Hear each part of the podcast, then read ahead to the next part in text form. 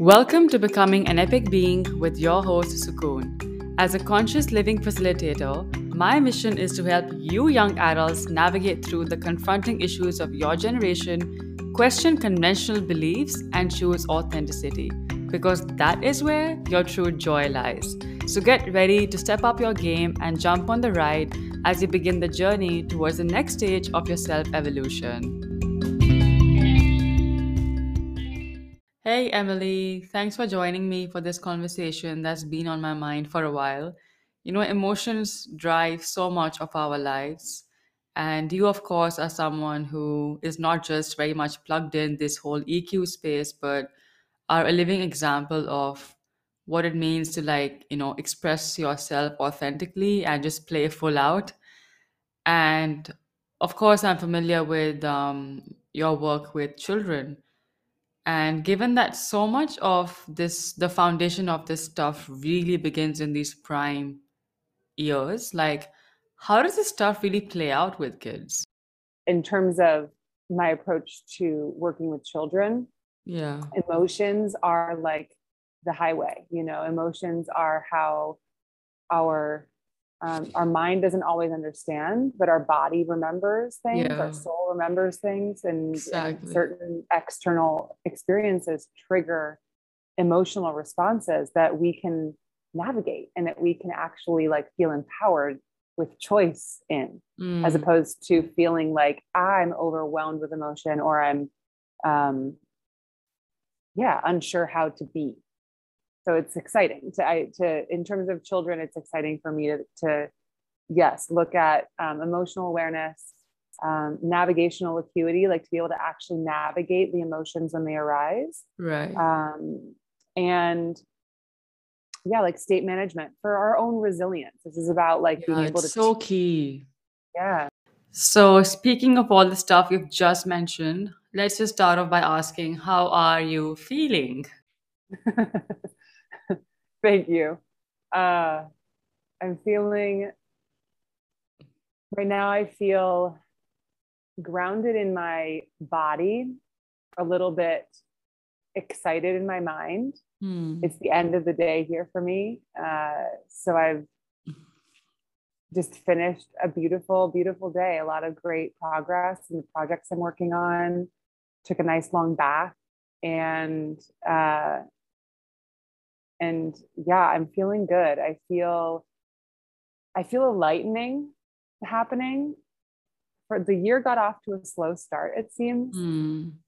and i was i was feeling like this weight of like what is time? Like i thought i was going to feel this energizing beginning of the year. And i think that this lunar new year kind of marker really sparked a an ignition inside me. So i'm feeling uh, inspired. I'm feeling light and feeling uh, happy to be here and honoring your you know ignition Wow. and your invitation so thank you for asking me to be here and please uh, how do you feel share with me how you're feeling Yeah, absolutely. Thank you for joining me. And um, I will share what I'm feeling in just a bit. But, you know, thank you for those insights. I think it's so important to just, you know, ask deeper questions because I believe this particular question really helps people to backtrack a bit and genuinely check in with themselves of how they really are feeling.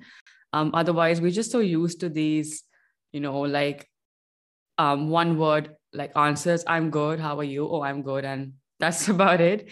And when i asked how you're feeling initially you said oh great. And then you you paused. And then you were like okay i'm feeling um what was it that you said?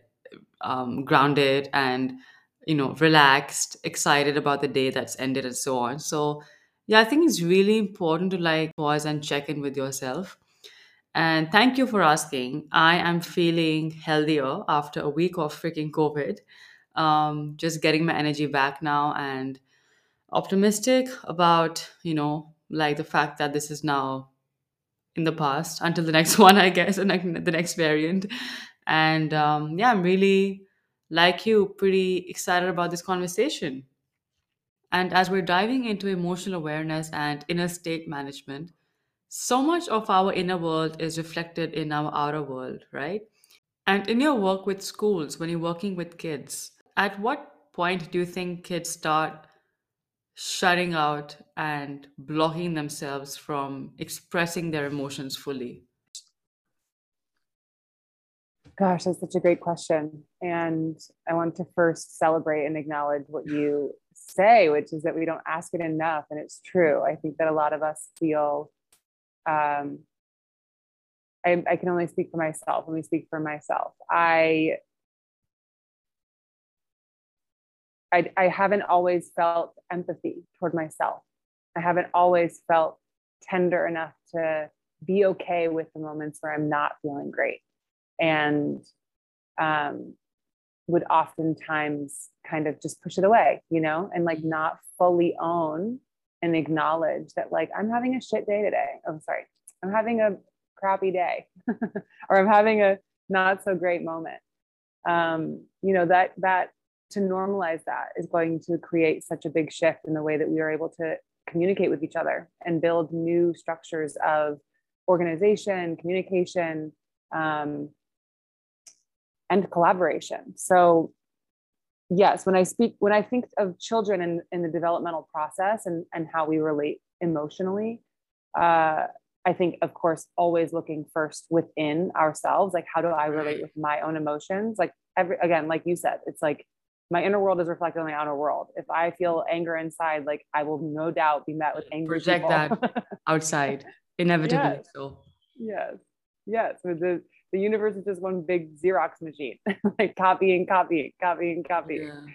And it's, uh, so yes, I think, uh, so we start with ourselves, um, becoming aware of what is emotion, energy in motion. What is this feeling of like this anger that arises or this joy that arises or this sadness that comes and to be able to empower children to become aware of what those feelings feel like and to be able to name them without any judgment to just be able to say mm-hmm. i'm feeling sad right now and like not have it be like oh let's make you feel better let you know like there's this i think very quick uh there's a quick fix fixing kind of it's it's it's one of the old paradigm programs right. that's that's coming that's calcified that's coming to a close soon um, which is why a lot of the children coming into this planet at this time are just like so ahead of the game in terms mm. of like they don't need to justify or rationalize their feelings. They they won't need to um, to fix what's bad you know or un, un, un, undesirable emotions will be seen as indicators you mm. know very um, important aspects of um, the external experience.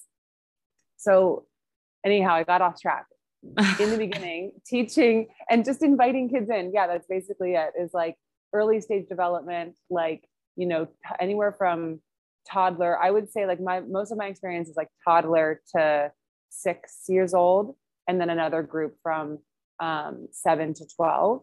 But I think that the early stage is where there is such power in just reflecting back to the child, like, oh, I hear that you're frustrated right now. Mm. I hear that. I hear that you're angry. And instead of saying, like, you know, oh, let, it's going to be okay. It's going to be okay. It's like, no, no, no. They don't need to be pacified. They don't need to be told it's going to be any different. It should just be able to empower them with the awareness of like the mirror being shown, like, oh, you're angry. And then it's like, oh, and this is the name for what I'm experiencing. Oh, this is the name, anger. Okay, I know what this feels like. Do you want to feel this way? Most of the time, they're like, no. you know, like most of the time, they're like, I but want the end. And you just, this. yeah, you have to acknowledge what you're feeling. And what you just mentioned is so important because in that awareness and permission is where children make the choice of either expressing all of what they feel or shutting down, bottling up, and going away right? And in your experience in working with kids do you find that younger kids i mean i think that i might be wrong in my assumption but like younger kids of course are more free with you know who they are how they feel. But as we grow older we're more conditioned to like you know behaving appropriately and hence shutting parts of ourselves that selves that we might think will be troublesome for people in the environment. Um yes. and so in your experience how much have you found that kids like really start to like either are they open fully or they start shutting down after certain yeah. age? Yes. Yes, it's a great question. Of course, there's going to be a lot of different variables and you know um, externalities, so to speak, to that you have to be able to control for, which we can't. But I do think that there's um, I do think that there's a stage of you know pre pre like egoic identity mm. you know this is like i'd say that the that the um real sense of self starts yeah. to and like identity and like me is like building around like seven eight you know right. and that's when we start to really like care what other people think and, and of course that shoots you know, up in the teenage years right because your medial prefrontal cortex is so dominating that like your sense of self is so high that everything revolves around that like how am i seen? How am i perceived? And i got to show up this particular way to be accepted. Um yeah right. just putting that in when you said that like the sense of identity starts creeping in at that age. Yes and why is it that we you know like i guess what what drives my curiosity with this within this whole realm is like how much of this is up for like grabs how much can we can we change any of this? Is this is this set? Is this like how humans are? Or could we perhaps like become more involved with the social emotional learning mm. world earlier on in our development so that we don't seek external approval so that we have so much internal awareness and internal acceptance and empathy and love that we don't need to like please everyone else that we don't need to you know say the right things and get along with the right the same the the the, the crowd that we want to the group or whatever the little you know niches that we gravitate toward in our youth uh, is it necessary that we follow that path? Or could, yeah i think that there's i think there's more space to be explored. And i think that the way that the conventional education system is designed is you know not always in service to the emotional learning. And so it's like the, a lot of the programs and like rivers that or the tributaries that flowed off of the larger river of education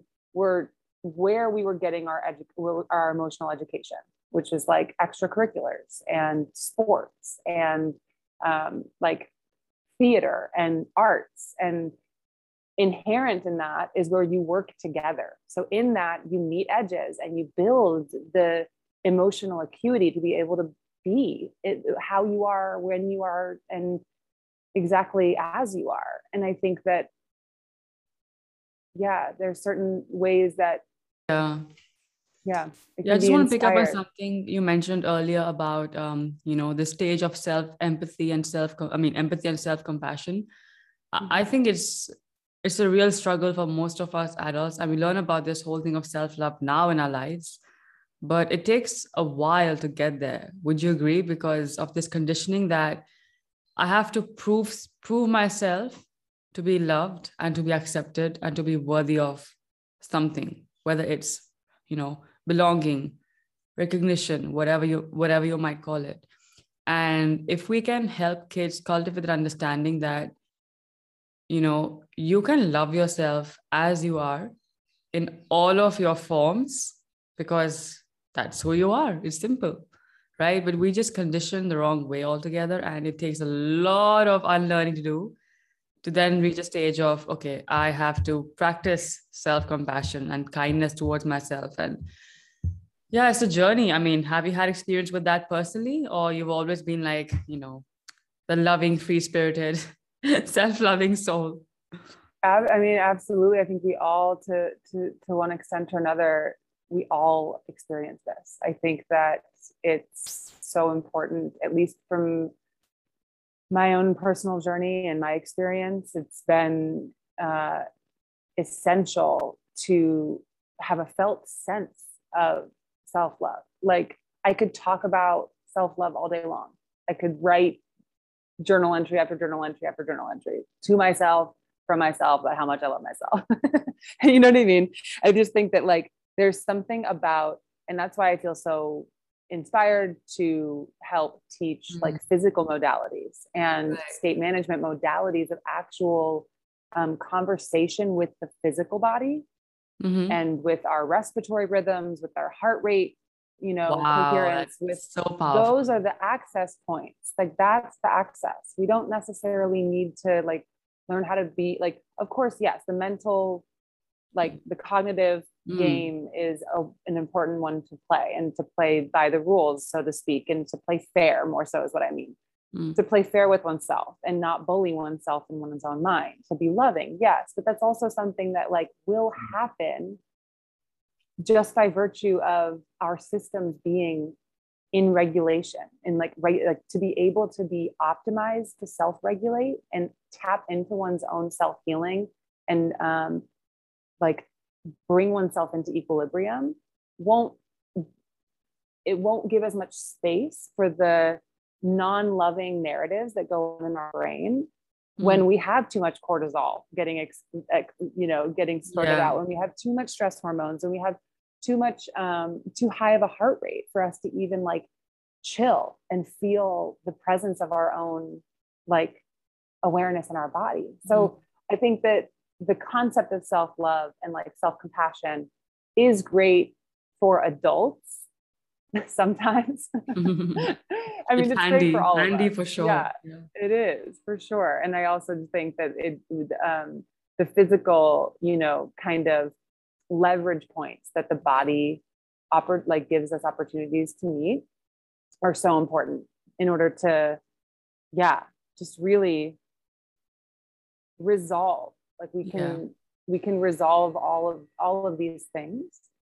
Um, anything that's misaligned, anything that's out of balance, anything that's out of equilibrium, we can resolve it with very simple tools that are like really ancient technologies that our you know species have been has been utilizing for a very long time. So it's like we just remember like slowly but surely we're remembering and coming back into right. Yeah our own abilities so from what i'm hearing you say so far you described something called um, state management. Very interesting which basically is a combination of the physical embodiment with the mental stuff because nothing works in isolation of course right? They work together. And you inculcate the physical aspects to manage your emotional state and well-being. Would that be would that be correct I would say there's a sacred reciprocity. The door swings in both directions. It mm-hmm. feels like it could be that, you know, I tap into the physicality in order to um, manage my emotional state. And then maybe my emotional state is indicating that I have some frustration or some anger. So I will then use a particular way of being in my body, you know, to um, to bring it out and to give it a place to express so that it doesn't get bottled and then contorted and twisted and comes out sideways next week yeah. when I get into a small like miscommunication with a friend, you know. So it's important that we find healthy um, avenues for emotional expression um, and that it can be stored in the body otherwise. So yeah. if we don't find a way out, then it gets stuck in the nooks and crannies and mm. um, and we got to be able to find a way out and then be able to bring our system back down. So like when we activate it and like get it out of our body, then there's a moment of like, oh, okay, now I can down regulate and come back into, you know, a rest and digest, so to speak, nervous system state where yeah. I'm not in that like hyperactive expression mode. Yeah. Seems like you've established mastery over inner state management, Emily. like you're pretty much I mean like a pro.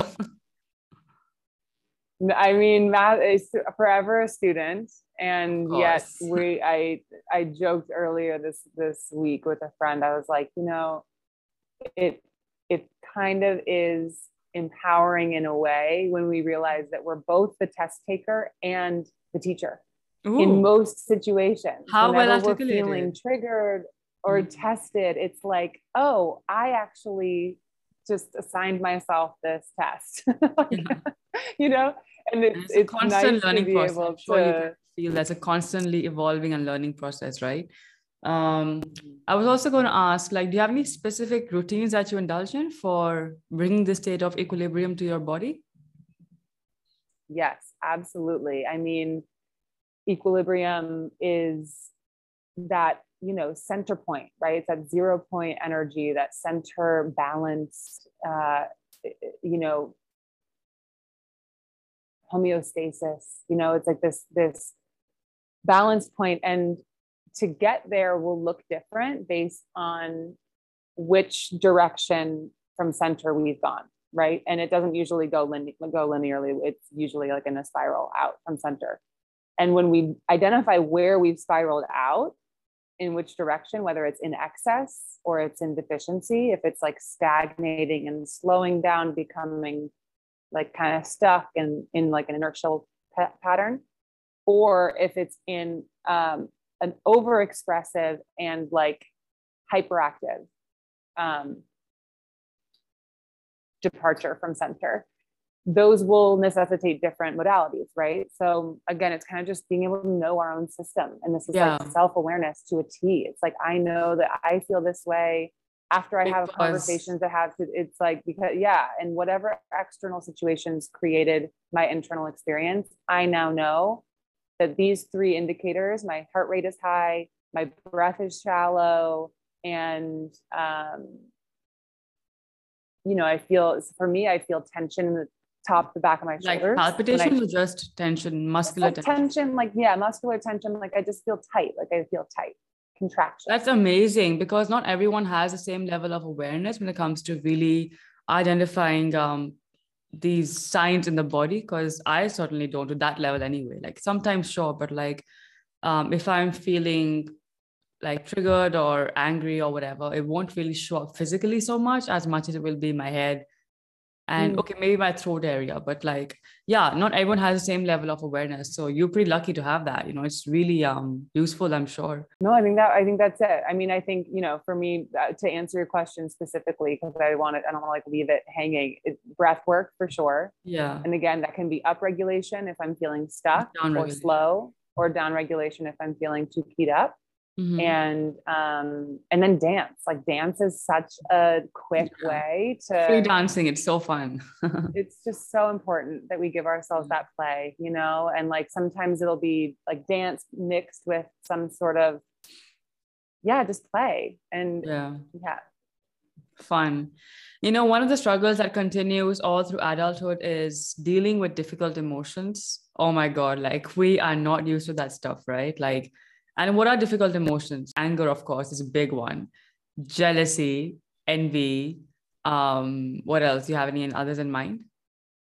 That are fundamentally just hard because we aren't trained enough to like a acknowledge and process these in the right way. Right. Exactly. So you just yes, I immediately wanted to clarify the term difficult or challenging. Like, what does this yeah. mean? What does it yeah, mean yeah. for an emotion to be difficult or challenging? And that's it. It's like an inability um, or an unwillingness once we get older.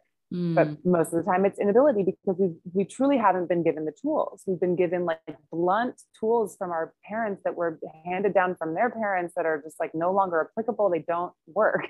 and like bless, bless, bless them, bless them for giving us what they got um, but we've got to build a new toolkit now. Like it is time for us to recognize that like a lot of these tools are rusted and old and like need to be upgraded. So um, those tools what makes an emotion difficult is that it lingers and that it doesn't actually the whole idea of an emotion the whole concept of emotion is that it's energy in motion. If the yeah, emotion isn't absolutely. able to actually move through and we don't have the tools to actually process it then it just gets stuck and then it's lingering and that's what makes it difficult. So it's like i don't find anger i used to find anger very frustrating and i used to try and kick it to the back porch like no like you're not yeah denial here, or suppression only makes the stuff worse doesn't it? Like it's such a damaging thing.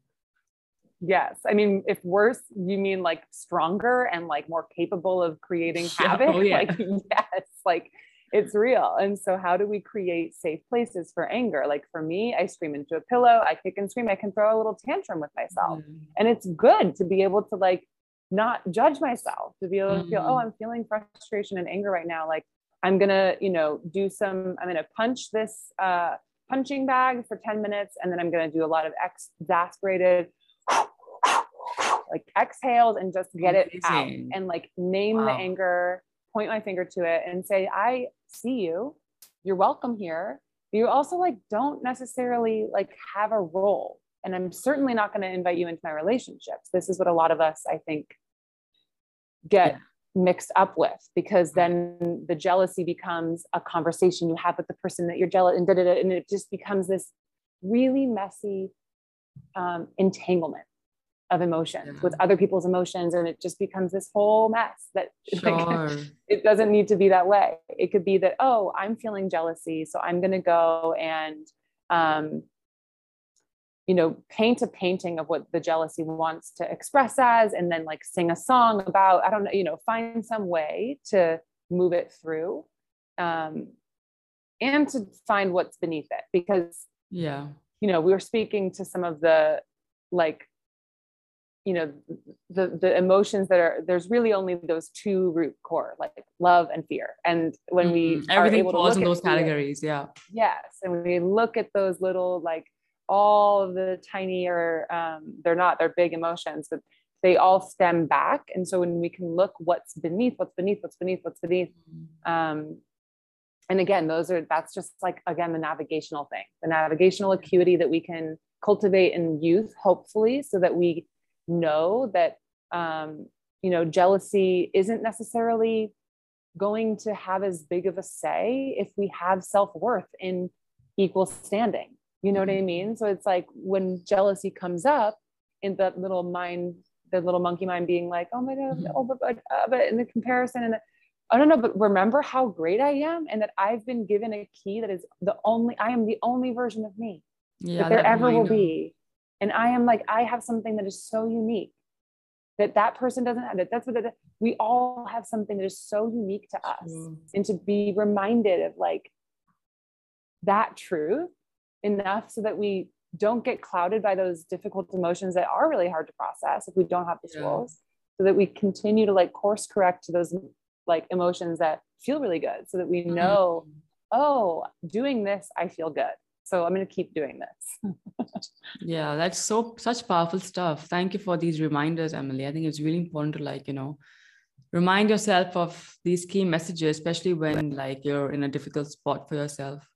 And you know, I'm just wondering what are views on this? Like, do you find a correlation between um this complete unawareness or denial or even suppression of emotions that we experience and this depression that's so like at its peak these days with, with especially with like the younger generations and um, teenagers or other young adults.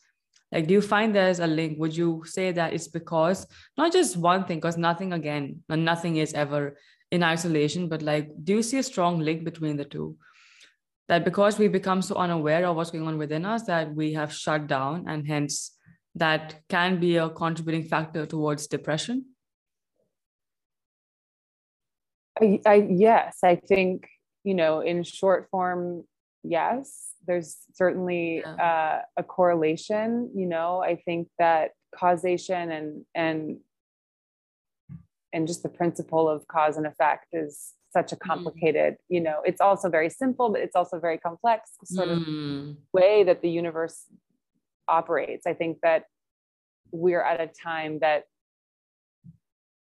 yeah we're just seeing technology exponentiating in a way that Yeah. we haven't seen. We've been seeing you know um, our population exponentiating and um, the numbing agents are rampant. And i think that um, if we were given as many you know uh, tools to harness our uh, our our not our emotional awareness like as we are given technological tools mm. uh, we would be in a very different place like absolutely. as a species. So i So just think that and that's where i think we're at an exciting time because i do think that there's um, you know there's a lot of important work being done around how how do we introduce children to technology? How do we Mm, um, what does that look like? And how do we actually like optimize the technology to be able to allow us to continue being human so that we don't just like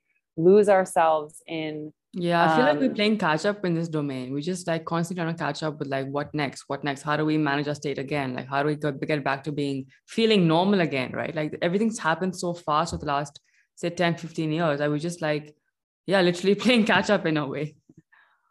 Yes yes i know. It's true. And and it's like it the norm like normal has to change like everything yeah. has changed so it's like this new version of normal is like mm-hmm. not what it was and and how to it, it's like i think again like these tools for enhancing our own bodies like ability to regulate is going to help us like to mm-hmm. be able to stay resilient stay adaptable um, stay open and agile in the face of mm-hmm. change because that's like going to be one of the biggest assets that we need as a species for sure and then you know again when we talk about the children it's like that's the root of it because like they're the future you know like there'll yeah. be a time that this like our whole generation will be off this planet and if humans are on this planet by that time um you know not to be doomsday but you know it's real we're facing a really serious like threshold yeah. um, on this planet and it's so important that many of us wake up and i also think that like the numbing agents and the lack of drive and lack of like agency mm. are oftentimes because we feel like what can we do you know like how can i make change how can i and so much of it is like the micro of making change within ourselves how do i actually relate with myself right. the biggest change that we can make is actually going to start with me being kind to myself. So I actually feel aware that I can follow what leaves me feeling good. And then that opens up so many doorways for us personally, yeah. collectively, and then again, planetarily. I do believe it's possible. Absolutely. I think there's also a bit of an element of what you mentioned a few minutes ago in terms of the cause and effect. And what I mean of cause and effect in this context is we are so conditioned to feeling a certain way when things outside of us shift. What I mean by that is that I will feel joyful or happy when I get this or I get that or this happens or I get this new job and it goes on like that. And I, I'll get sad, you know, when some things don't go my way that I expect them to be. Do you feel that's again like a really relevant factor in determining our states? Because and I wonder what your view on this is. Is there a way to master, or have you found this answer yet for yourself where you actually have managed to maintain your inner state of, say, higher vibrational feelings, regardless of what's going on around you? Because that is, you know, I know people like um, Joe Dispenza and Bruce Lipton talk about this stuff all the time, but like it's so hard to get there because we condition the wrong way altogether, right? Like we have mm-hmm. to feel a certain way when something around us changes. Would you agree with that? Um, gosh, yeah, there's so many, again, so many layers. I think, uh, love Dr. Joe's work. Yeah. Uh, I think, I think for me, the, the strong, the most important muscle to build and to strengthen is trust. And what, you know, and what trust many in what, yourself or when you say trust, what do you mean?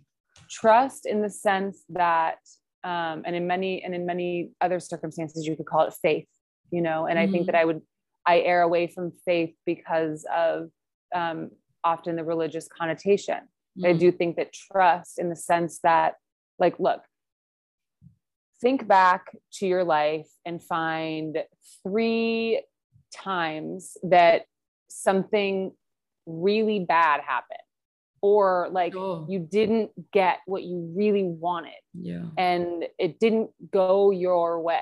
And then like fast forward and with hindsight you see 2020 like most of the for me most of the time i'm like oh my gosh that was like a divine reroute. But it was like exactly like I wouldn't have met that person. I wouldn't have gotten that place. I wouldn't have gotten that job. I wouldn't have done this much. Yeah. Exactly. And it kind of sets you up. And so there's this larger orchestra. I think that that's the trust is like for me it's so important for us to be able to cultivate a sense of trust in a larger um source like orchestra a larger yeah. source i love that word like orchestra such a cool because it's like we're all a different instrument and we don't know what the conductor is doing mm. necessarily. Mm. Or how the rest of the even song goes. Like yeah. you just gotta play your instrument. Like just keep playing okay like like just keep so playing cute. because when we stop it's like and you're trying to ask like well what's next and well hang on i just you know I, this is uh, you know we just know it's like just you know just so from what i'm and... understanding you emily basically that whatever's happening around you even if it's really shitty stuff and you're feeling bad or feeling sad or feeling angry or whatever it may be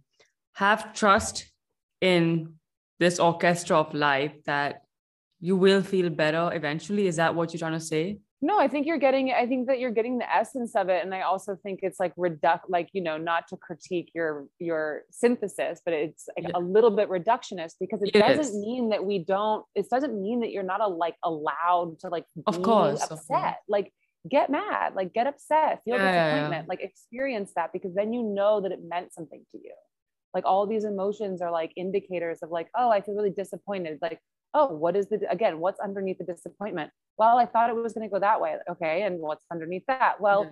i wanted it to go that way. Okay why did you want it to go that because of that and that and that? I'm like oh okay so mm. is, is that path the only way for you to achieve that that and that? Like yeah. are there perhaps other pathways that don't involve a whole bunch of other stuff that the universe is actually trying to keep you like protected from perhaps? Right. Like to be able to lift into this like mythical landscape of like there's some divine orchestra that's being like yeah. you know in charge created. of things yeah. yeah. and that and that of course it doesn't mean that we don't have free will. We do. We have empowered choice. We have that's such a debatable topic. That's another conversation now. Free will. Do we have free will or not? But yeah sure. Some other time. Absolutely we do. Absolutely we do. We choose. Mm-hmm. We choose. Yes. And you know yeah of course it's like even at the soul level? do you think the soul chooses to like we have free will at the soul level as well yes. Because of course that's going di- going deeper now. So we can talk about that some other time. We have established the link between, you know, body, mind, emotions and stuff. And I guess it's a good time to also um, have you maybe dive into a bit of this wonderful and very revelational field of epigenetics. Tell us yes, more about that. Totally. Yeah. Totally. So beautiful. Yeah. Thank you for the invitation. Epigenetics was brought into my field of awareness, I would say, uh, gosh, 2007, 16, 17. Mm-hmm. And it was first described to me by a friend who explained, and this was like to date, the best description of epigenetics that I've ever heard. So I share it all the time because I'm like, a lot of people are like, what is this? Like, how are you? What are you talking about? And it's pretty new. To put it, Uh huh? It's still pretty new in the in the space of health and stuff epigenetics right right yes and again we're looking we're seeing this happening in a lot of different realms where we're having um, the realms of health and wellness and you know neuroscience and um, agriculture like everybody's starting to have conversations so this is a really important juncture of human history yeah. where we used to have specialization that kept us in these little siloed bubbles and mm. no one mm. from the neuroscience department was talking to the agriculturalists and talking about how the pesticides are affecting our brain chemistry. Like now everybody's talking. So we have, it's important. So, anyhow, um, epigenetics, yes, has a big implication in the health and wellness space. Um, but again, was like largely just like happening in the realm of genetics and and for our listeners, tell us a bit about epigenetics. Like I have a sense of this, but what would be your understanding of it? So let's say there is a screenplay that is going to be created by um, three different directors, like Steven Spielberg, Woody Allen, and Quentin Tarantino. Christopher Nolan. Are going to make okay. the same. All right. okay, Christopher Nolan. Sure. Any of these um, directors are going to create a film out of the same screenplay. They are going to create vastly different films, like vastly. Sure. They're going to choose different casts. They're going to choose different characters. They're going to probably use different parts of the script. Like they're going to write a different piece. Like everything's going to express very differently, but the same code, the same genealogical structure. So mm-hmm. the idea with epigenetics is that we have certain um, genetic codes that are, um, you know, innate to us because of how we're you know, informed by our patrilineal, our father's DNA and our mother's DNA.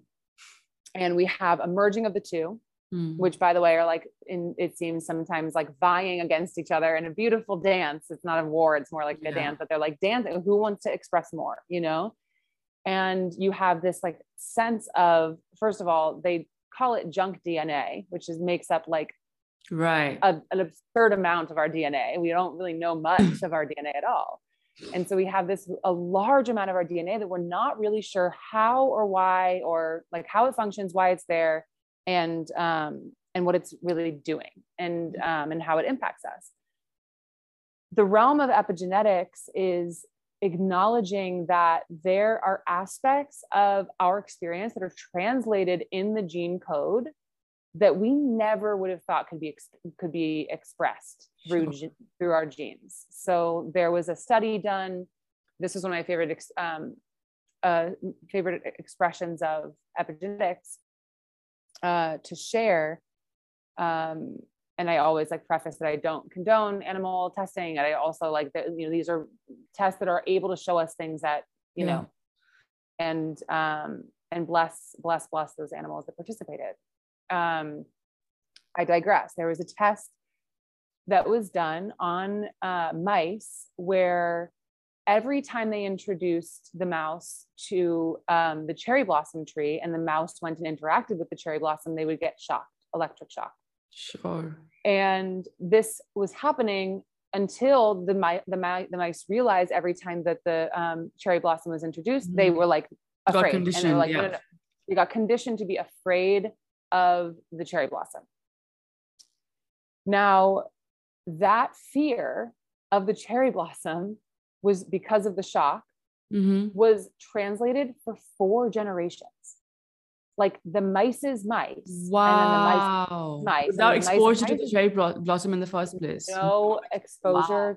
no exposure to the shock. That says something nothing. about but every time the cherry blossom comes in, the mouse, the child, the next generation, and the next four generations is like, get me away from that thing. Oh so, and it's of course not something that the mama mouse like taught the baby mouse. Yeah. No, like you can't like Never that's not like it's inherited. Yeah. Fear based traumas are inherited. And so that's a fascinating concept when we think about um, emotional responses that we don't seem to understand, that we can't really seem to pinpoint. Why do we like certain things and we don't like certain things? Why do we feel certain fears around certain elements? People are like terrified of the ocean, and it's like, well, like that's why, you know, like so it's really interesting to kind of just be able to have more again more self-compassion um more recognition of like what we come into this life with yeah um like genetically speaking mm. um in order to be able to kind of be active in like reworking and reshaping that because mm.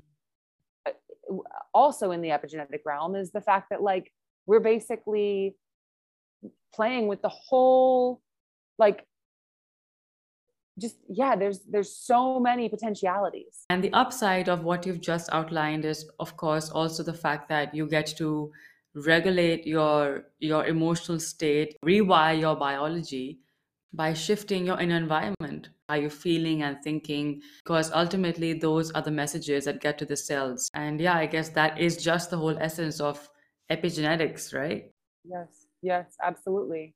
And to be able to know like to be able to know what happened to our ancestors is so important yeah. for us to be able to actually hear you know like my grandmother was born and raised in oahu in in in hawaii during pearl harbor and she has horrible horrible memories of that war wow. and you know she doesn't really talk about it and it was recently that my sister and i both were like you know it's maybe time for us to like mm-hmm. maybe start like hearing some stories like it doesn't want you know we don't want to resurface fear and we don't want to like create harm mm. yet at the same time like it would be good for us i think to know like what happened and like how yeah. has it affected you? And like how do we create conditions in our families and in our communities where we can share how we feel even when they're even when they're hard feelings? So that we can all collectively mourn and grieve and like feel the weight of like what doesn't need to just be held on my grandmother's shoulders. Like i can i can hold that.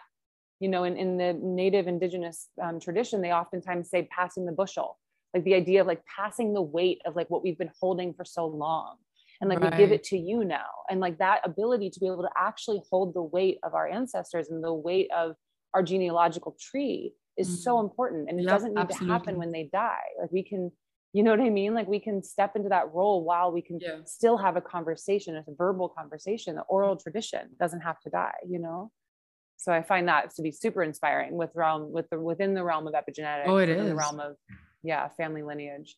And you've got me really curious now like how do you um, implement this understanding of epigenetics in your life on any given day?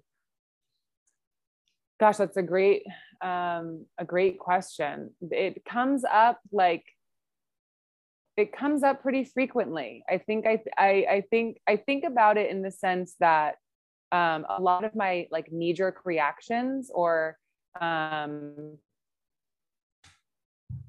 like very quick judgments uh, i always see as like fertile very fertile grounds for mm-hmm. understanding because i'm like oh that's like a program that was not coming from like a like you that was a thought that just seemed to just yeah be there mm-hmm. um i think that i apply it in the sense that um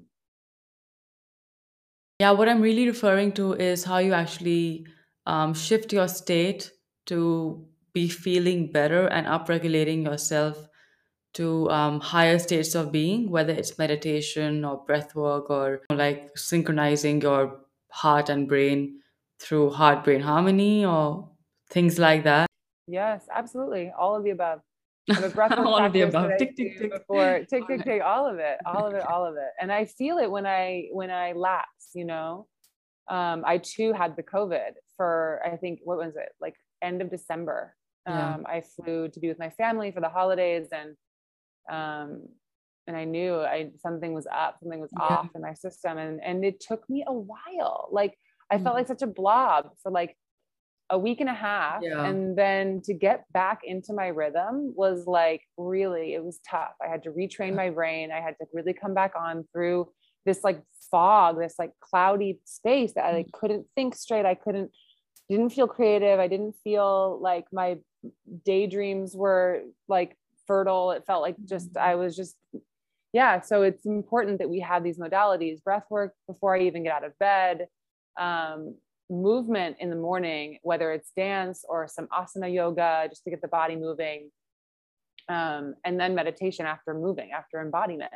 And the meditation, yes, can be paired with heart brain coherence, um,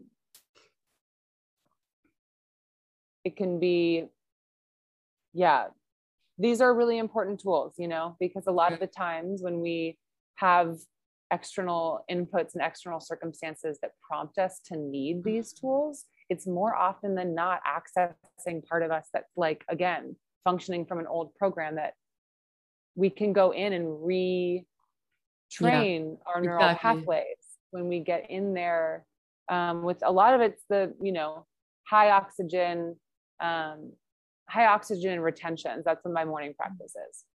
Sort of like Wim Hof meets holotropic, you know, Stan Grof's yeah. work. In order to just really get to the point where you're like, wait, do I need to breathe? No, I think I can. Uh, uh, do I need to breathe? it's like you can just kind of test yourself, you know, because yeah. it's really great when we can kind of really choose you know and then sure. and then that that translates all these tiny practices that we yeah. engage in like translate in a larger way in our lives yeah it all adds up eventually compounds and then one day feeling great about everything right um mm-hmm. yeah i'm just wondering do you have any sort of like go-to strategy or practice to deal with you know say if you're feeling sad sometime i mean you mentioned a bit of this when you said you dance a lot you know to release those emotions but do you have anything else that you want to talk about that you deal with that you just to like deal with more draining emotions? Yeah sure. I think gosh i think that honoring the emotion is huge. I think that having enough awareness like that you have a big emotion yeah. in you at any given time is like enough to like you know, mm. good job. Yeah. I just identified that I have a big emotion. like, good. That is really good, you know, and just if it's that alone, like amazing. Um, And then when it comes to each type of emotion, yeah, I think that I usually like to enter it. You know, I'm kind of I'm I'm I'm at I'm at a point in my journey where I know that it doesn't feel good to let it linger. And because yeah. it like you said, it's draining. Yeah, it's it draining is. my energy.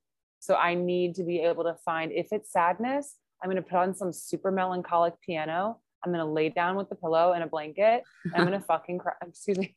I'm gonna cry. I'm gonna cry. Yeah. I'm gonna give myself that time, you know, like okay.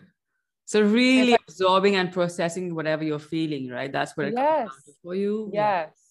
And Love not that. getting too swept up. I think there's a difference between em- like cathartic emotional release mm. that is unconscious yeah. versus conscious emotional discharge. True. Which I think is really important to be able to differentiate because there's a difference between if I'm unconsciously like expressing anger, I am feeding that anger exactly what it wants. And it's just getting stronger and stronger and fueled, fueled, fueled. And it's like sucking my life force. And I'm feeding this energy no of anger that's, you know?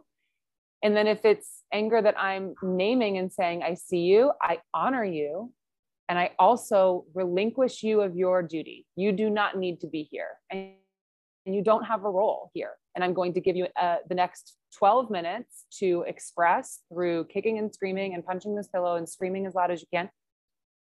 And at that point, we'll be done.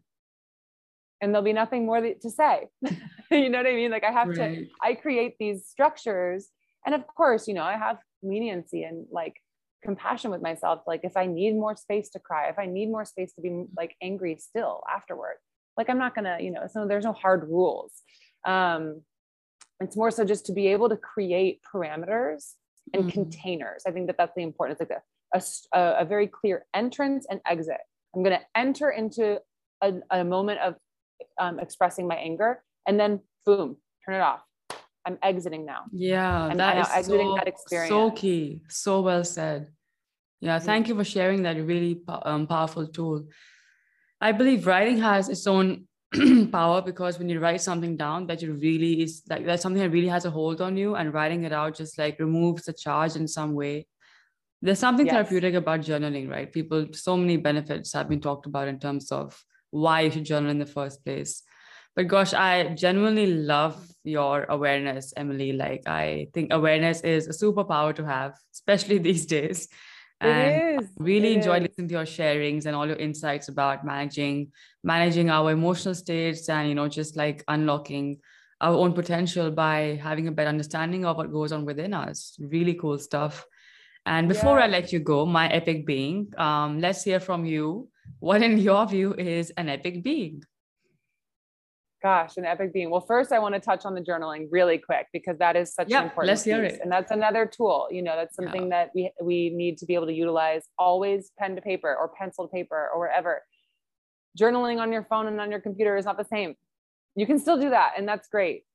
Really use your pen and paper, get the hand moving. The brain and the hand together is really helpful um, I find a very strong, powerful tool to be writing letters to people that, that I'm never going to give them. Like it's people who've hurt you or offended you, that kind of those kind anything. Of- yeah, hurt me, offend me. I'm mad at them. I'm I'm frustrated or I'm confused. I'm sad. I'm um, anything like this. If I have any kind of emotional charge around a situation that is particularly around one person, I'll write to them and I'll get all the poison out. I'll get all the poison onto the page and wow. and then I burn it. Burn it or I rip and that releases emotional charge as well, you think? It releases it so much. I'm like, oh my gosh, I don't even really feel and then I'll see some of that stuff. I'm like, wow, I don't even. I've got to try this out. The burning that? thing, like, I got to try even... out. I haven't done that before. Yes, it's so important. So yeah, I would definitely say that. And what is an epic being? An epic being, an epic being lives within each one of us an epic being is waiting to be remembered within each human soul. Like each human body has an epic being dwelling inside, and their epicness is different for each one. And that's what makes the epic beings eternally epic because they're hey. all so different. They're all so different. Exactly. Um, Yeah. And epic beings have, you know, awareness of their emotions and they have the ability to navigate whatever waters they come into. They can steer their ship, they can be the captain of their ship, they can drive their car forward, they can, you know, really navigate their vehicle. So they know when it's raining and pouring and they're really sad, they know what to do. And when right. it's choppy waters and the storm's high and they know how to anchor down and like they know what to do when they need to do it. And that's an epic being to me. That's it. Sure. awareness is the key. Thank you for reinforcing the message i always want to say to people. The importance of being self-aware and managing yourself in the right way. And the way that serves you not the right way the way that serves you. So thank you emily for being here today with us. It's been absolutely epic listening to your amazing insights. Of course and thank you for doing this. Thank you for bringing together such epic beings for Woo! the mission of epic beings on this planet. Yeah. So much love to you.